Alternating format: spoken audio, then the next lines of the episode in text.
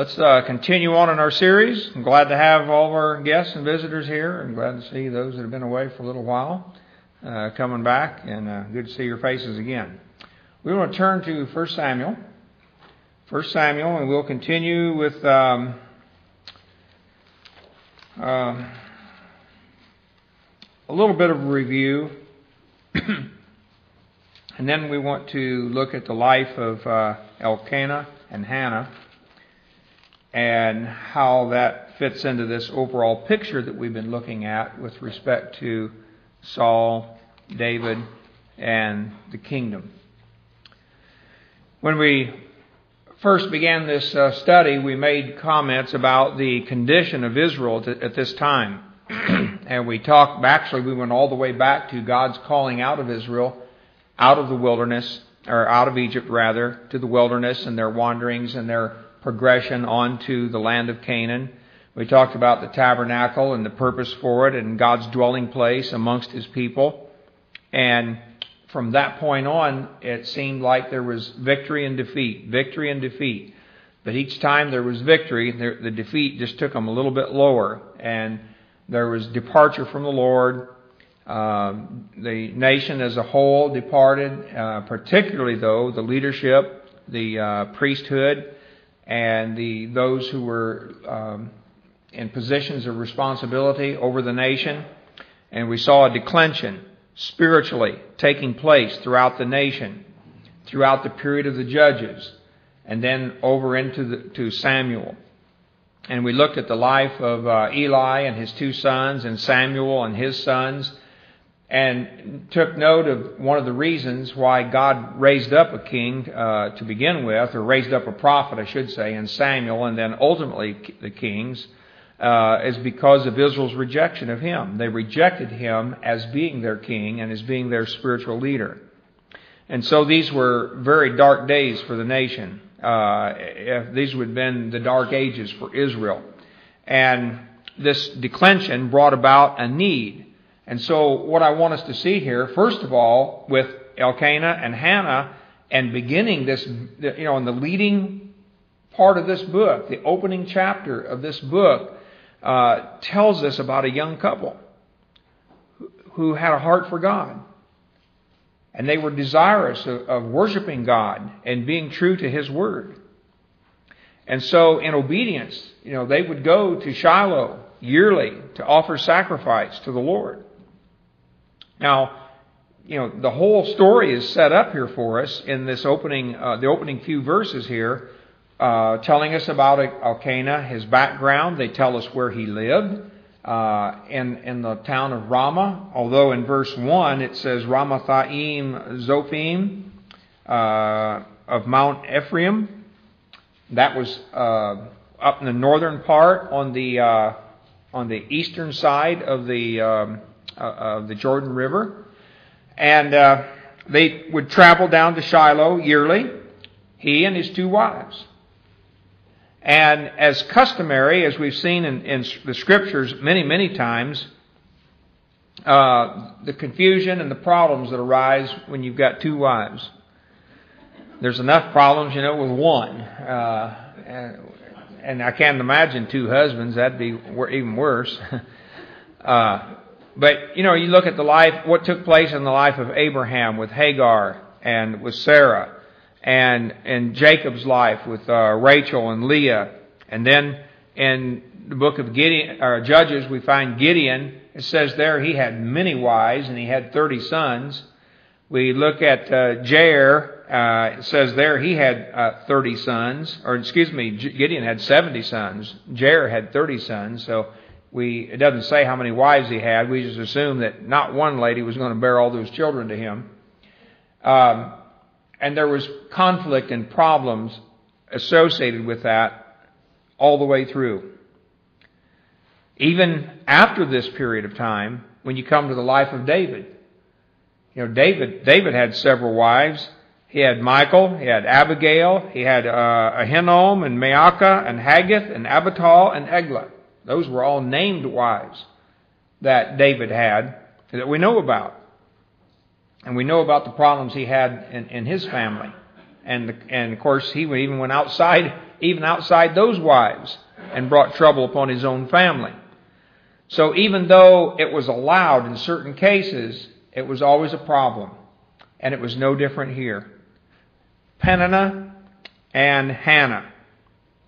And as is true in most of these situations, um, the husband loved one wife a little more than the other one, which would only be natural, since God ordained that we were to have one wife anyway. You would expect that one person would receive the greater amount of devotion. In this particular case, it was Hannah. But as you might expect, to add drama to the story here, Peninnah had children, and the one whom uh, Elkanah favored, Hannah, had no children.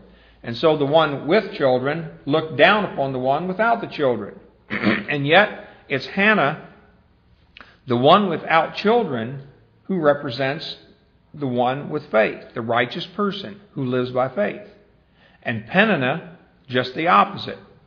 And she scorned and looked down upon Hannah because of her situation, her condition.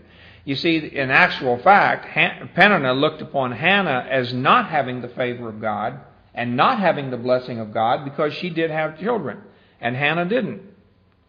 And yet we find here God having his hand upon Hannah for a purpose and for a reason. And so, consequently, uh, Elkanah in verse 5 said would give each year a worthy portion. Now he gave portions unto Peninnah but to Hannah, he gave a worthy portion, or more accurately, a double portion. He gave twice the amount to her as he gave to Peninnah, as an expression of his devotion to her and how much he loved her and cared for her. But that did not take care of the anguish that was in her heart. And she pled with God for a son. And she ached in her heart for a son. But it's interesting that uh, uh, Elkanah tries to appease her by saying, um, Am I not better to thee than ten sons? I mean, I'm better. If you had ten sons, if you had an extremely large family, is not my love better than that? He was devoted to her and cared for her, but she ached and yearned for a son. And I think my opinion and understanding here is that this is all designed by God. God knew this, that, uh, God knew and understood the reasons for Israel's decline and their departure from Him. He understood the problems in the priesthood, that there was no one really serving in the priesthood who could stand for God, who took a stand for God, and who operated and functioned in the priesthood as He desired them to. So consequently, as a result, He brings Hannah and Elkanah on the scene and through this burden and this conflict with Peninnah and Hannah and her desire to have a son, God answers her prayer. And so she says there in verse 11, as she began to pray, well, it says in verse 10, she wept sore, and she vowed a vow and said, O Lord of hosts, if thou wilt indeed look on the affliction of thine handmaid and remember me.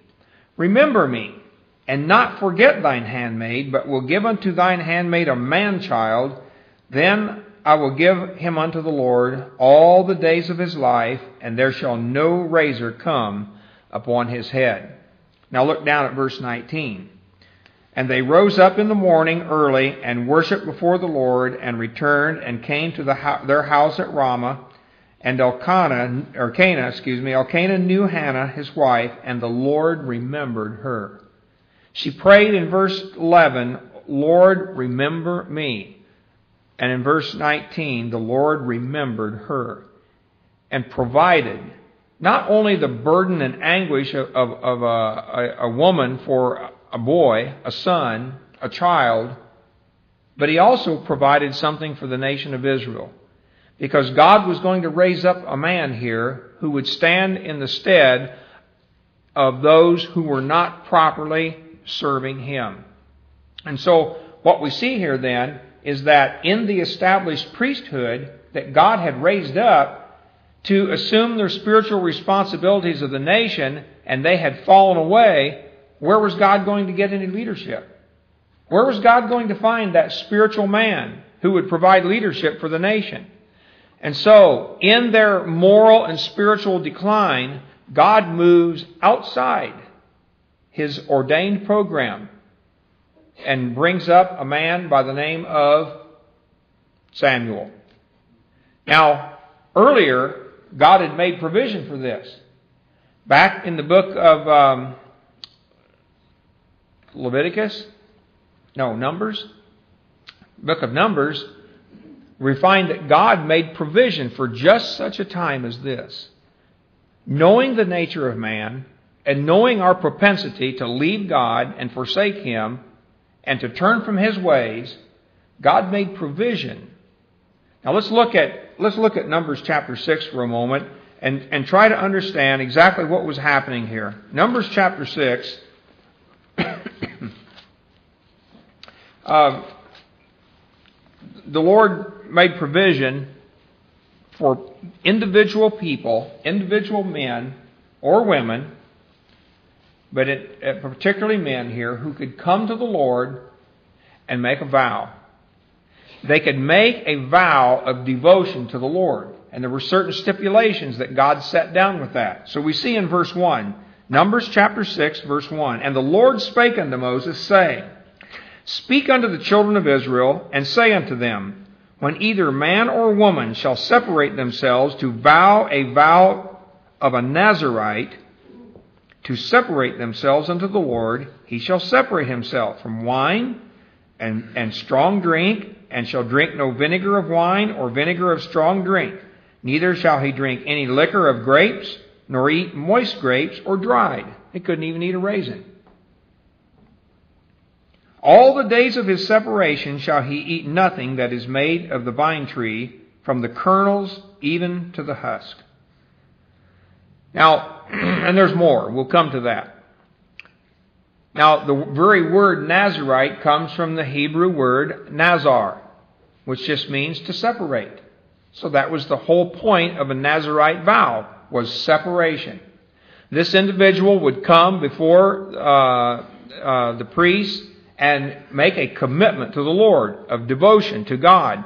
And he would separate himself from certain things for a specific purpose and oftentimes for a specific period of time. It could be for a person's entire lifetime, as we see in the case of Samuel.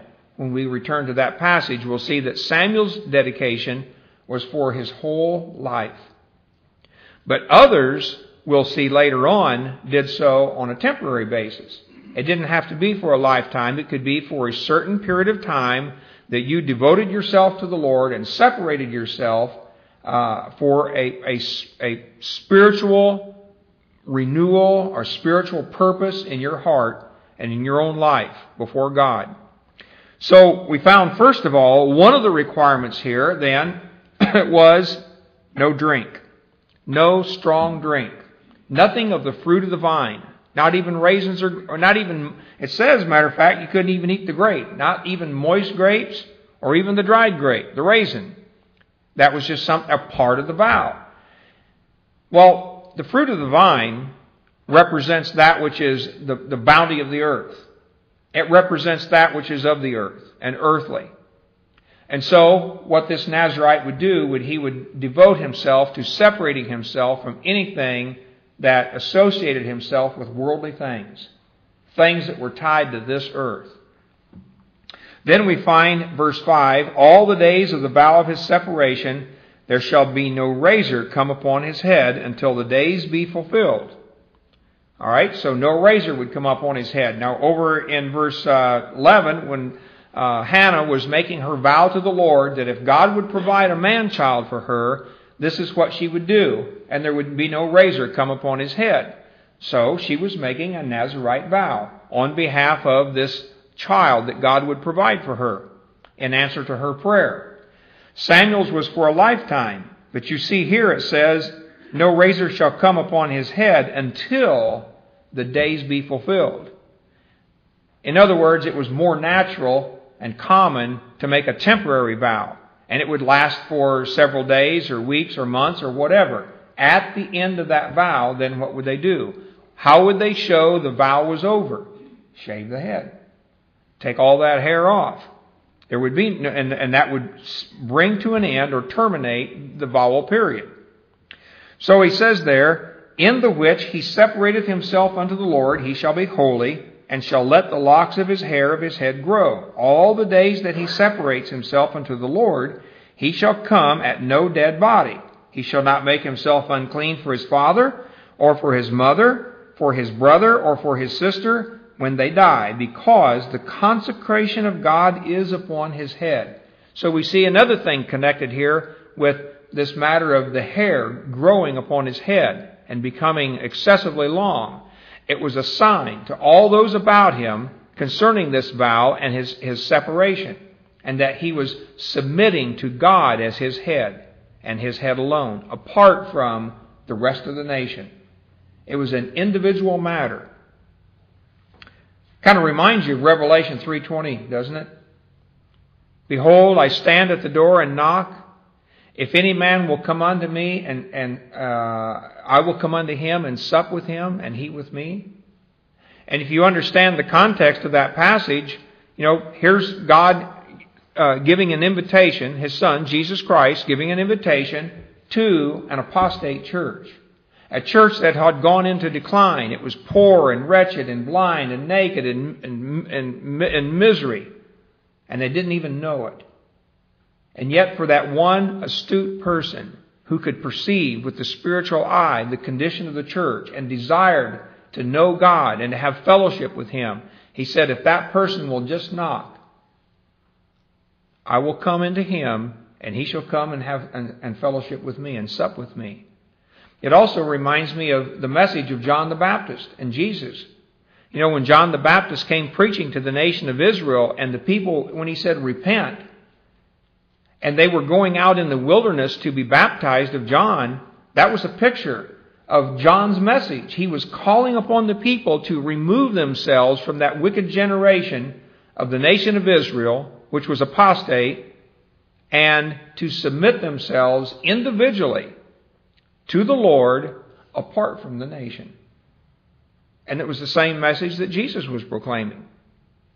The nation was sorely in decline had rejected the Lord, and quite frankly, as we see later in the life of Jesus, had rejected him as well, and wanted no part of God's Messiah.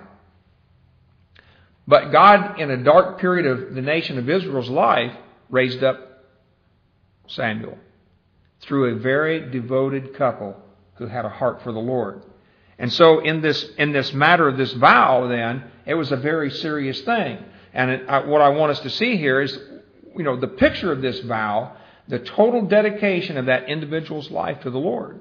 And so here, Hannah had vowed this vow that she would do so for the Lord. And she would devote him to the Lord all the days of his life. It was going to be a, a permanent uh, consecration on the life of Samuel. It would be for a lifetime. Now, um, Let's look at um, where we're going to go from here. Look at verse 9. Uh, excuse me, verse uh, 28. She says there, Therefore also I have lent him to the Lord. As long as he liveth, he shall be lent to the Lord. Well, we see bound up in this verse also this lifetime commitment that he would be lent to the Lord. Not lent in the idea of uh, loaned, you know, like you would make a loan request, but the idea that she had requested of God that this be so. And God fulfilled her wish. Matter of fact, you know, more literally, this could be says, this could be read here, therefore also I have made him over to Jehovah. Made him over to Jehovah. I have given him over to Jehovah. This was a complete and total and costly sacrifice on the part of Hannah to give up her only child at this point in time and give him over totally to the Lord. So Hannah kept her vow that she had vowed to the Lord, and she did this very thing. And so through that, God made this provision. Even though the, the condition of the nation was extremely, extremely low. As a matter of fact, if you just look, well, look at uh, in chapter 2 and verse 12. Notice, well, actually, let's back up to chapter 1 for a second. I want you to just notice how God throws things in here for us to put everything in perspective. Look in verse 3. Down in the middle of the verse, it says, And the two sons of Eli, Hophni and Phinehas, the priests of the Lord, were there. That's the only comment he makes at that point. But when you come over to verse 11 and 12 in chapter 2, it says, And Elkanah went to Ramah to his house, and the child did minister unto the Lord before Eli the priest. Now, the sons of Eli were sons of Belial, and they knew not the Lord. Sons of Belial. To be a son of Belial, the very word Belial itself just means to be without any profit or value. Some translations say they were worthless men. That is, worthless to God. You see, they were not fulfilling their priestly function. And so, as far as God was concerned, they were totally worthless. Now, it's interesting, you know, that, that Samuel's first perception of Hannah was also that way. He thought she was a worthless woman. Because when she came to pray before the Lord, he saw her there and thought she was drunk because she was just praying before the Lord, but not speaking out loud, moving her lips. And so she says in verse 16 of chapter 1 Count not thine handmaid for a daughter of Belial. So you could be uh, a daughter of Belial, you could be a son of Belial. In either case, you were considered a worthless person. But then, when she explained herself to Eli, Eli understood the situation, and as she told him why she was there praying, you know, it says there, um, Eli answered her and said, Go in peace, and the God of Israel grant thee thy petition that thou hast asked of him. And so when uh, the, the man who was in the position of responsibility as a priest, Eli, when uh, she she made told him why she was there, and she com- he, she excuse me he commended her for what she was asking, and then he gives her this word of encouragement. May God grant you your petition. Then Hannah went away encouraged, because prior to that it said she wouldn't even eat. She was in such vexation over this thing it was so affecting her spiritually that it affected her emotionally and in her body. And she just wouldn't even eat. But then, once that she had received encouragement from Eli, then it says she went her way and did eat, and her countenance was no more sad. So she recovered from that simply based upon Eli's uh, assurance to her that God was going to answer her prayer. And several months later, God did that very thing. So she lent him to the Lord. Now, let's come back here for a moment then, and let's look now at chapter 2, verses 1 through 10. And I want to look at now the rest of the time here, this prayer that Hannah made before the Lord. And the reason I'm coming back now to focus upon this, after having looked at the things that we've looked at so far and the messages leading up to this, and also in the lives of Samuel and the lives of, of David and, and those associated with these men, is that, you know, God very purpo- purposefully opened this whole period of time, not just this book, but this period of time in Israel's history, with a very unique situation because of Israel's rejection of Him and their desire for a king like all the nations around them. And so, in the midst of this, then, we find this young couple, and in particularly, in particular here, Hannah, who was a woman full of faith and, and, and, and of understanding. She understood what was going on spiritually and politically within the nation of Israel. And that's seen in this prayer that she prays here. And so in chapter 2, verse 1, it says, And Hannah prayed and said, My heart rejoiceth in the Lord. Mine horn is exalted in the Lord. My mouth is enlarged over mine enemies, because I rejoice in thy salvation. There is none holy as the Lord, for there is none beside thee, neither is there any rock like our God. Talk no more so exceeding proudly. Let not arrogancy come out of your mouth, for the Lord is a God of knowledge, and by him actions are weighed. The bows of the mighty men are broken, and they that stumbled are girded with strength. They that were full have hired out themselves for bread, and they that were hungry seized so that the barren hath borne seven, and she that hath many children is waxed feeble. The Lord killeth and maketh alive. He bringeth down to the grave and bringeth up. The Lord maketh poor and maketh rich. He bringeth low and lifteth up. He raiseth, raiseth up the poor out of the dust and lifteth up the beggar from the dunghill to set them among princes and to make them inherit the throne of glory. For the pillars of the earth are the Lord's, and he hath set the world upon them. He will keep the feet of his saints, and the wicked shall be silent in darkness, for by strength shall no man prevail. The adversaries of the Lord shall be broken to pieces. Out of heaven shall he thunder upon them. The Lord shall judge the ends of the earth, and he shall give strength unto his king, and exalt the horn of his anointed. And we might, might want to note there that that word anointed is our word for Messiah. And that's the first time it's mentioned in Scripture at this point in time. I think very significant. Very significant in view of Hannah and her prayer, for one, and her faith, but also in view of the coming king that God was going to raise up, a man after God's own heart, and then the further king that would come in the future, the Lord Jesus Christ, who would be the ultimate Messiah. Now, in this prayer, we'll just look at a few things here, a breakdown of this prayer. The, first of all, Hannah uh, prays a prayer of thanksgiving and praise to God. Thanksgiving to God for who He is, that He is holy, that He is full of knowledge. And her heart, she says, my heart rejoices in the Lord. And Hannah understood she had gained a knowledge of, of the God of Israel, the God who had delivered them and revealed him, uh, himself to them in the wilderness and in the building of the tabernacle and in taking them into this land of promise that he had uh, promised he would take them to. Um, she says there um, in verse 1, My mouth is enlarged.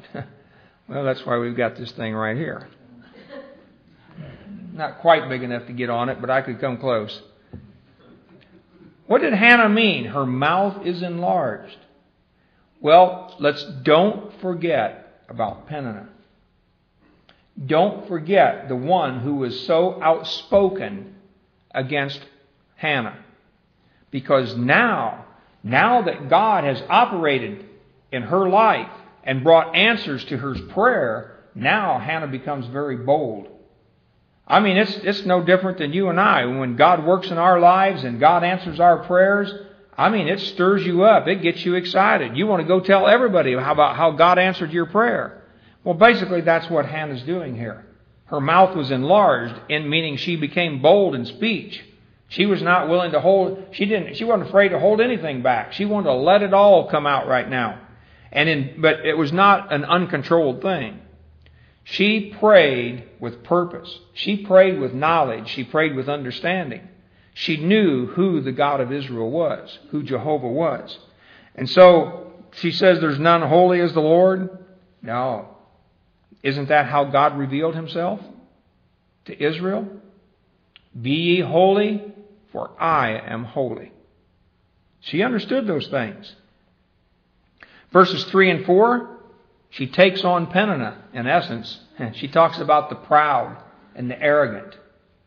But you see, we see that revealed later on, also in the book of Samuel, with, with particularly with King Saul. Talk no more so exceeding proudly, and let not arrogancy come out of your mouth, for the Lord is a God of knowledge, and by him actions are weighed. Wow. Look over in Proverbs chapter 16 for a moment, verse 2.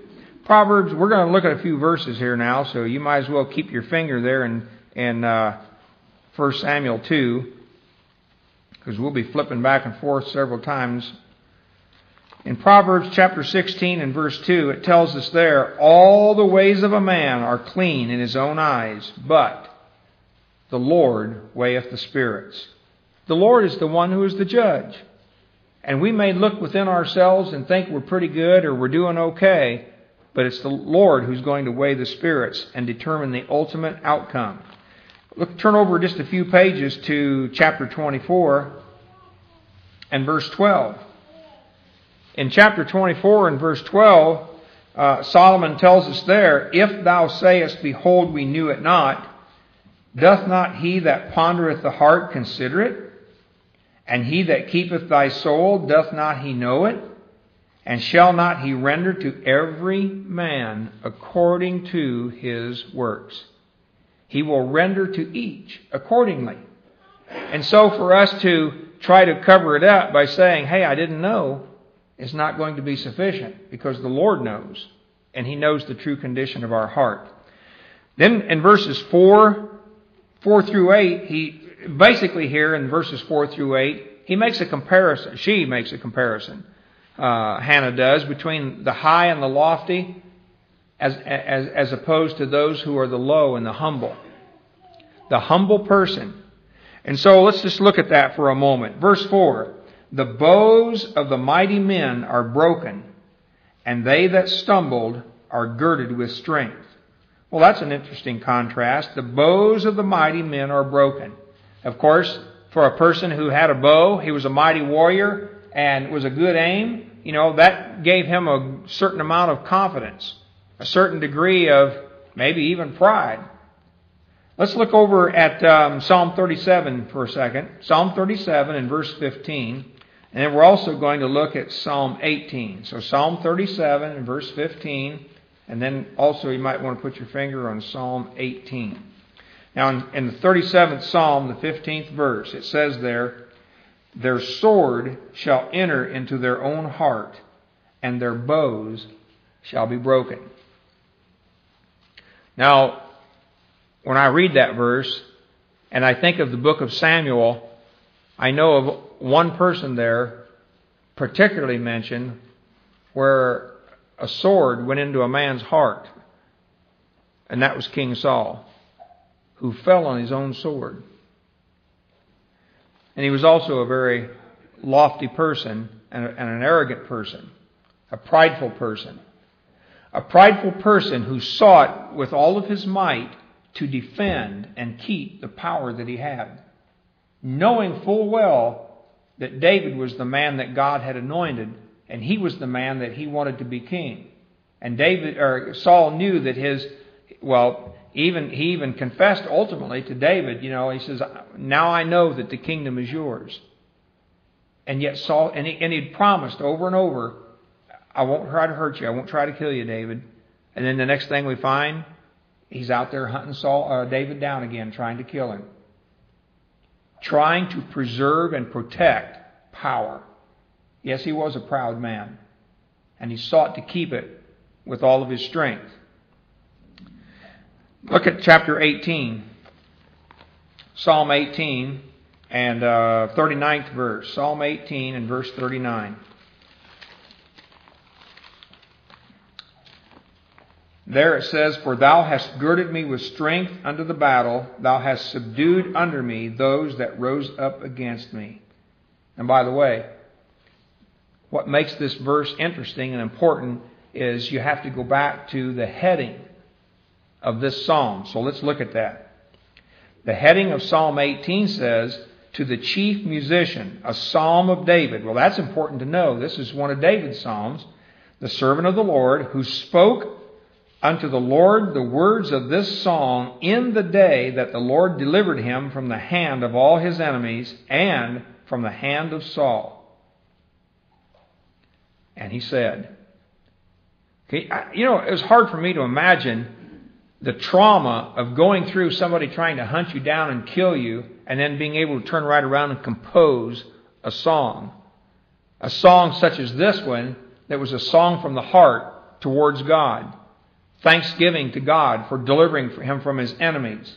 So in view of that, David says in verse 39, Thou hast girded me with strength unto the battle, thou hast subdued under, under me those that rose up against me. Well, who do you think he was talking about? Was it Saul and his men? I would rather think so, in view of the title of this psalm. You see, God, knowing that he had chosen David because of David's heart, had prepared him for battle, had given him the strength to go out into battle and to do the mighty things that he did. And you know, he'll do that for you and I. He will go out and fight our battles for us. It's not just a, uh, some pithy saying that we like to say, oh, the Lord will fight your battles. But He will. He will do what He says. He will do what He did for David, He'll do for you. He'll do for me. But we must be as David was. We must have a heart that is after the Lord. We must have a heart that is seeking after Him. You see, and God will protect that one. He will minister to that one. He will strengthen that one, and He will fight that one's battles and give them the victory. Now, we see back in second or first Samuel chapter 2 again. In verse 5. They that were full have hired out themselves for bread, and they that were hungry seized, so that the barren hath borne seven, and she that hath many children is waxed feeble. Wow. What a contrast there. Look at Proverbs chapter 16 for a moment. Proverbs chapter 16. And then we're also going to look at another proverb here, Proverbs uh, 18. So Proverbs chapter 16 and verse uh, 18.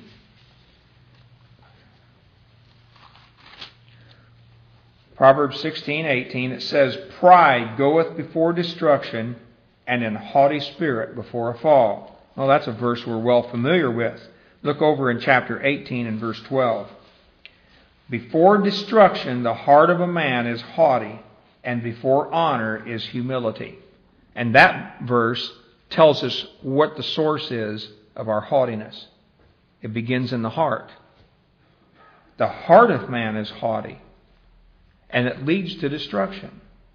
It's no wonder that God honored David and blessed David the way he did because he had a heart that was after God, that sought after God and, and loved the Lord. And so, because of that, the Lord was willing to uh, minister to him and please him. Verse 6 says, The Lord killeth and maketh alive, he bringeth down to the grave or to Sheol and bringeth up. And the Lord maketh poor and maketh rich, he bringeth low and lifteth up. Here we have again this, this contrast between the great and the mighty and those are, that are low and small. You know, God, you know, the scriptures many times over, and someday I want to do a study and a message on this. God uses these words over and over. Uh, this, the, the, the, uh, the great and the small. The great and the small. And he contrasts those. And he, he means not great in size, obviously, but those who are in positions of authority, those who may have other things around them that give them uh, respectability or power or strength. It might be their speaking ability. It might be their family relationships. It might be their position in society or their wealth or their, their kind of job they hold down or whatever it might be. The great ones that, as it were, of this earth, of this world, of the world system, as opposed to the small and the lowly. What we, you and I would term amongst us here, the common man. The everyday man. The workaday man. The guy that wears a blue collar and goes to work every day. And so he contrasts those. The high, the lifted up, and then the lowly. And yet, Hannah here says it's God is the one who raises up. God is the one who brings down. And not only does he do that, but it says there, the Lord makes poor. That is, he takes those who are high and lofty and brings them down. And then those, he says, are low, he lifts them up. He raises them up. Look at back at Deuteronomy chapter 8 for a second. There's a well, maybe, maybe more than just a second. Deuteronomy chapter 8 and verse 18. It's a verse that was pointed out to me many years ago by someone, a, a former pastor of mine, and I don't know why, I've just never forgotten that verse. But in Deuteronomy chapter 18, or excuse me, chapter 8, I'm sorry, and verse 18, Deuteronomy 8, 18. And maybe you've seen this before. But it says there, But thou shalt remember the Lord thy God, for it is he that giveth thee power to get wealth, that he may establish his covenant which he sware unto thy fathers, as it is to this day. And even if you look at verse 17, and thou say in thine heart, My power and the might of thine hand hath gotten me this wealth. well, he says, guess what? You just better think again where your wealth comes from, because it, that only comes from me. It is only in the hands of the Lord that he gives the power to gain wealth. Um, in, in verse 8, we're in, in, connection with this, we're not going to leave this thought here, but back in, in uh, 1 Samuel chapter 2 and verse 8, it says there again, He raises up the poor out of the dust and lifteth up the beggar from the dunghill. Turn, let's go over to, um, see, we're Psalm 113. Psalm 113, and a couple of verses there to look at. Verses 7 and 8.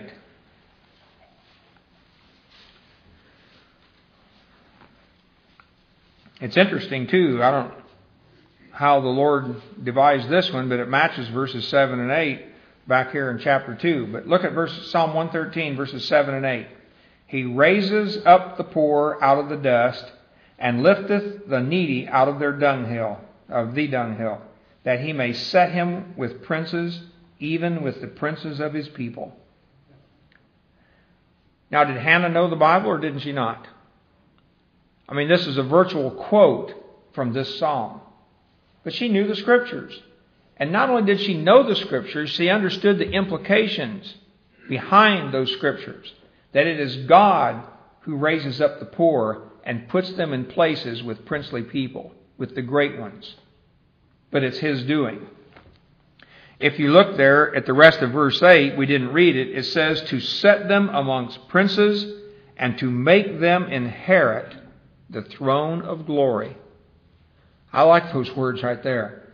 To make them inherit the throne of glory. Because that's the only way you ever receive a throne. That is the only way that you will ever be elevated to a place and position of power and authority is through inheritance. And inheritance comes about through your obedience and your relationship to the God of heaven. It comes about your, through your identification with His Son, the Lord Jesus Christ, and your willingness to suffer with Him in order that you might co inherit with Him or be a joint heir with him and share in his glory. The future glory of his Son, the Lord Jesus Christ, who the scriptures say will come and sit on the throne of his glory in Matthew chapter 25 verse 31. And one day he will do that. And in order for you and I to share in that future glory, he will lift up the lowly. He will raise up the poor. And there's going to be a great exchange take place one day when the wealthy are going to be brought low and the poor are going to be lifted up. Turn with me to James chapter 2 for just a moment. James chapter 2. And let's look at something there that, that, that James said. And, you know, was, James was an amazing, uh, he, he had a great understanding of the scriptures, the Old Testament scriptures. And I've always, I really admired that, him. Uh, James chapter 2, verse 5. And there it says, Hearken, my beloved brethren, hath not God chosen the poor of this world rich in faith and heirs of the kingdom which he has promised to them that love him? Rich in faith. But he chose the poor to be rich in faith. Was Hannah rich in faith? Indeed she was. And was she poor? Indeed she was. She was not amongst the leadership of Israel. She was not amongst the great ones and the wealthy and the mighty of Israel. She was amongst the poor, and consequently, an heir of the kingdom. Um, let's look at a couple other things here before we move on. One I'm just going to mention in passing. In view of this, in view of this change that's going to take place at a point in time in the future between those that have and those that have not, I want you to go back and read the incident that the Lord gives with the, uh, the rich man and Lazarus. And watch what happens there in that, that I hesitate to call it a story, but I don't want to call it a parable either. This account of the rich man and Lazarus and the transfer that takes place in the next life beyond this one between those two men. But I'll leave that for another time. You can go read that. Then finally, finally, back in, in 1 Samuel chapter 2, to finish up with uh, Hannah's prayer in verses 9 and 10, Hannah now looks to the future. Hannah has gained a boldness and a confidence about the future. And so she says, He will keep the feet of His saints. Or as some translations say, His holy ones. God doesn't guard the feet of all, but He does guard the feet of His saints, the holy ones. Those who, like Samuel, have taken the initiative to set themselves apart and, and be devoted to the Lord and live a holy life. And that's a promise he's given that he will do that. But look what it says about the wicked. And the wicked shall be silent in darkness. And what do you suppose that means? And who are these wicked here? Now, I can tell you what I think, but I'm going to tell you something. This is very interesting. You know, this is a, I have a, I have a, a Bible here, like suppose many of you, that has marginal references over here. And there's something in this Bible I would never, ever have expected to see. But as a reference to this, this phrase here, and the wicked shall be silent in darkness, they reference Matthew chapter 8, verse 12. And I'm sure that some of you know what that says. But the sons of the kingdom, it says, shall be cast into the outer darkness, where there's weeping and gnashing of teeth. The wicked here, you see, are in contrast to the saintly. Those who are living saintly, godly lives are the ones whose feet will be guarded. Just as he says in uh, Hebrews chapter 1, verse 14, concerning the angels, they are all ministering spirits sent to minister unto them who are about to inherit. Inherit salvation.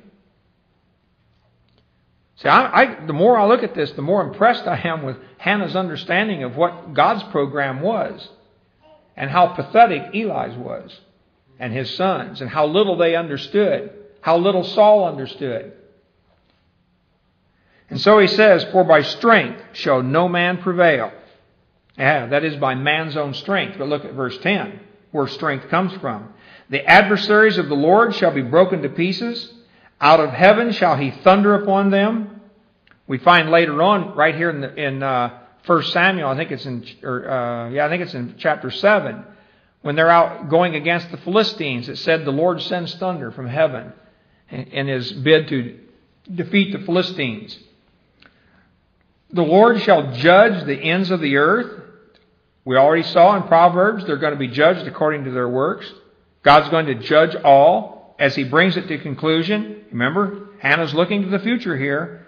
And he shall give strength unto his king. They're not going to find strength in themselves. Strength of, of man will not prevail, Hannah says in verse 9. But the Lord will give strength unto his king and exalt the horn of his anointed, his chosen ones. He will establish them. He will put them in positions of authority. He will put them in positions of prominence. And all of the um, grand, all of the royal kinds of things that go with being in such a profound position. And so I share those words with you this morning just to encourage you to say, hey, I want to keep on living by faith. I want to keep on believing the scriptures. I want to keep on believing God's word that what He did for Hannah, He will do for me. That if He's willing to go to bat for Hannah, God's willing to go to bat for me. If I will keep my heart devoted to Him, if I am passionate about serving His Son, Jesus Christ, and I'm living, doesn't say now, I'm not promising, I'm not telling you that God said you won't have any trials in your life. I said He will give you the victory. He will empower you to be an overcomer. And you can overcome and live a victorious life. You don't have to live your life as a beaten down, defeated Christian. We can be like Hannah. We can pray a prayer that is full, full of excitement, full of enthusiasm, full of joy. You can just, just, I can feel Hannah's heart pounding as she's praying this prayer. And yet she didn't pray unknowledgeably. She prayed knowing what she was praying about. And so should we. We need to know the Lord's Word. You know, it was interesting when, when, the, uh, when Saul was killed and they beheaded him, and it says in the scriptures there, the men of Jabesh Gilead came down to take Saul's body and to bury it. And when, they, when David's men told him about it, he said to those men, he said, May the Lord God of Israel, or words, I'm, I'm just making up my own words here, but words to this effect. May the Lord God of Israel show you kindness and truth. Truth. You see, David brought truth to the nation of Israel. And that's why God chose him to serve in the position he did as king of Israel. Because he brought truth to the nation. Saul didn't do that. Eli didn't do that. The nation was in trouble. But God brought about a rescue, as it were, and He used this humble, faithful, believing couple, Elkanah and Hannah, to bring about uh, a deliverance in Israel through a prophet by the name of Samuel. And may we be like him. Let's pray. Father, we want to thank you this morning for your wonderful goodness to us. Thank you for your word. And thank you for the, the tremendous promises that you've given to us in the Lord Jesus Christ. And I pray that you'll bless in a very special way here this morning for us, that we might be in this new year, as we begin this new Sunday here, the first one in, in the year of 07, fully devoted to you, with hearts that are passionate for you. In Jesus' name we pray. Amen. And we'll sing a, a hymn of invitation if you have a need or a blessing or you want to come and pray or you'd like to come for any other reason, to be baptized, to make a profession of faith, or to unite with this body of believers, because you believe, you believe what's taught from this pulpit, you believe what's in the scriptures, and you say, This is where I want to be, then we want to invite you to come this morning. As we sing, number 349.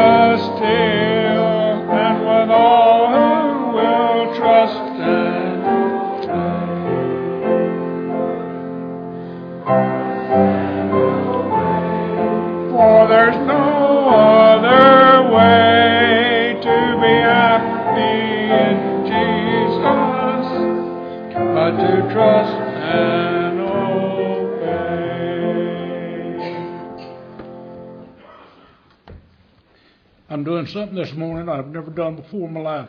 And I'm privileged and honored to have the opportunity to do it. This morning, Alan and Janet Robertson and Andy and Susan Duke have asked to join our church. Do we have a motion to accept them as members?